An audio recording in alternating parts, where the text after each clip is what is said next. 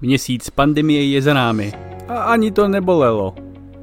Krev přeživších by mohla pomoct těžkým případům COVID-19. Krevní plazma vyléčených lidí totiž obsahuje protiláky, které jim umožnily se vyléčit. Dosavadní studie ale zatím neví jistě, zdali může plazma pomoct i nově nakaženým.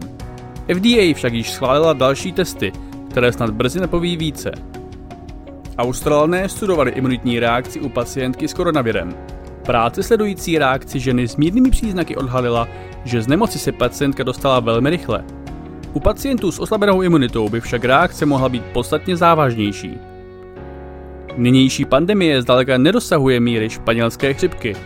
Vyplynulo to z rozhovoru s epidemiologem Ondřejem Holím. Prozatím ani zdaleka nejsme ve stejných problémech jako před stolety. Zdá se dokonce, že ze srovnání momentální doba vychází zdaleka nejlépe – Pojďme ale i na zprávy mimo pandemii. Předkolumbovská civilizace z Floridy vzkvétala díky důmyslnému rybaření. Jmenovala se Kalusa a byla pozoruhodně rozvinutá, třeba že se živila především rybolovem. Dle nové studie její prosperita stála na systému zátočin, níž bylo možné zhromažďovat ryby získané z celé říše. Nové nanosíto detekuje rezistentní bakterie přímo v krvi, Výzkumníci z Rochesteru pomocí magnetického nanosíta dovedou filtrovat nebezpečné bakterie přímo z krve. Hodí se to pro diagnózu, nikoli pro léčbu.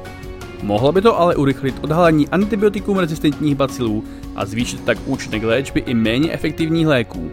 Analýza feromonů motýlů odhalila více o jejich flirtování.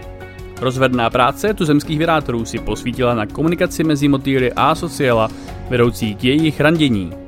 Práce přispívá k metodám, které můžou vést k šetrnějšímu zemědělství.